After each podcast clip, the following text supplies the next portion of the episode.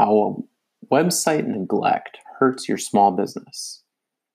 Browse a few local business websites and you're bound to find some that are, were last updated 10 or even 15 years ago. Small and local businesses seem to be the big culprits, but even larger brands are guilty of having outdated websites. But I get it. Websites can be a big investment. If you're a small business, there are lots of moving parts, and it's difficult to put time in to figure out how to update content on a website and then to find the time to actually do it yourself. Neglecting your website, though, can be costly in multiple ways. Let's go over a few that might push you to update the design and content while also figuring out a regular updating schedule. Number one is customers can't find you online. Google does all it can to help their users. They want people to be able to find all relevant small businesses. And Google has gotten really good at finding and organizing information that helps people find businesses close to them.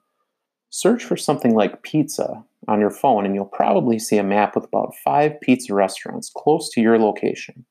Google will do its best to rank these by reputation, but they still need a little help from the pizza joints.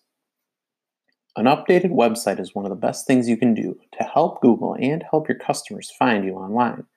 Moz, the expert brand in all things SEO, recently wrote that websites are the most important are more important than ever for local businesses. If you have an outdated and neglected website, you're leaving the door open for competition to take it all the customers searching in your area. Number two, customers can't get to know you. One of the most overlooked areas on a business website is the About page. Think about when you meet someone in person for a business meeting. You introduce yourself first. There is also usually a little small talk back and forth. You get to know the person a little bit. Customers looking at your business website want that same information. They want to know your history and they want to know about the people that work for you. Outdated websites often lack this about information. They lack updated employee information. If customers can't get to know a business, they'll often feel uncomfortable and continue looking for other options. Number three, customers don't know what you're selling.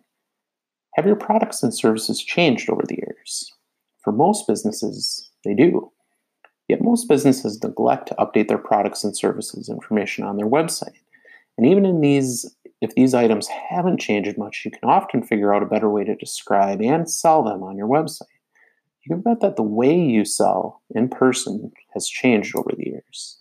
You learn more about what customers need and the questions they ask. Your website is better when you update the content that sells your products. Number four, customers are wary about how to how you do business. Let's say a customer finds your website. They figure out what you're selling. They're interested in contacting you, but they see that a few images are broken on your website. They see that some content is even out of date. Even the actual date on the website is a few years old. It looks like the last blog post is from five years ago. The photos look like they were taken maybe 10 years ago. The customer is going to wonder what type of business you're running if you can't even update your own website. The way your website looks and functions might have no reflection on the quality of your business. But in life, perception is reality. And if someone finds a neglected website, they may perceive that you neglect your business and your customers as well. Number five, customers can't contact you. Perhaps one of the most frustrating things for a customer is to go through all the content on a website, only to call a number and get a busy signal, or to use the contact form or email address and get a bounce back. You have to check these functions regularly on your website. Some businesses have had websites that don't even have an updated phone number for many years. So, what's the solution? There are two steps to having a website today. First, get it updated if you haven't done so in a few years. There are DIY options if you want to take control yourself and save a little money. You can also still pay a great designer for a custom theme. Second, create a maintenance schedule and audit schedule. Maintenance is paying someone to update the software and design every year at a minimum.